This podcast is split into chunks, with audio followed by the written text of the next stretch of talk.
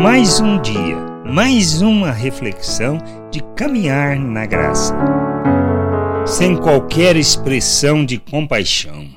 Quando lemos sobre a reação de algumas pessoas durante a crucificação de Jesus no Evangelho de Mateus, no capítulo 27, do versículo 40 ao 42, podemos observar quão mal nós somos, pois não agiríamos de forma diferente.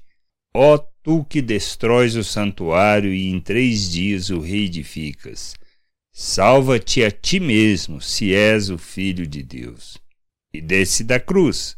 De igual modo, os principais sacerdotes com escribas e anciãos escarnecendo, diziam: Salvou os outros, a si mesmo não pode salvar-se?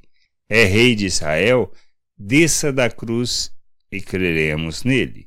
Diante da crucificação de um justo, aqueles que se viam em risco, crendo na perda do poder, segundo o pensamento natural, não expressaram qualquer ato de misericórdia e compaixão. Podemos até pensar que somos diferentes mas podemos ter a certeza que, diante de um cenário semelhante, onde alguém possa estar ameaçando o nosso poder e autoridade, não iremos medir esforço para combater, destruir e não revelaremos qualquer ato de misericórdia. Muito menos buscaremos compreender o que está sendo ensinado ou falado. Não podemos nos deixar ser dominados pela natureza humana e muito menos pela nossa maldade, mas expressarmos compaixão e misericórdia até mesmo por aqueles que estão nos opondo. E devemos ser capazes de ouvir e julgar tudo à luz das Escrituras.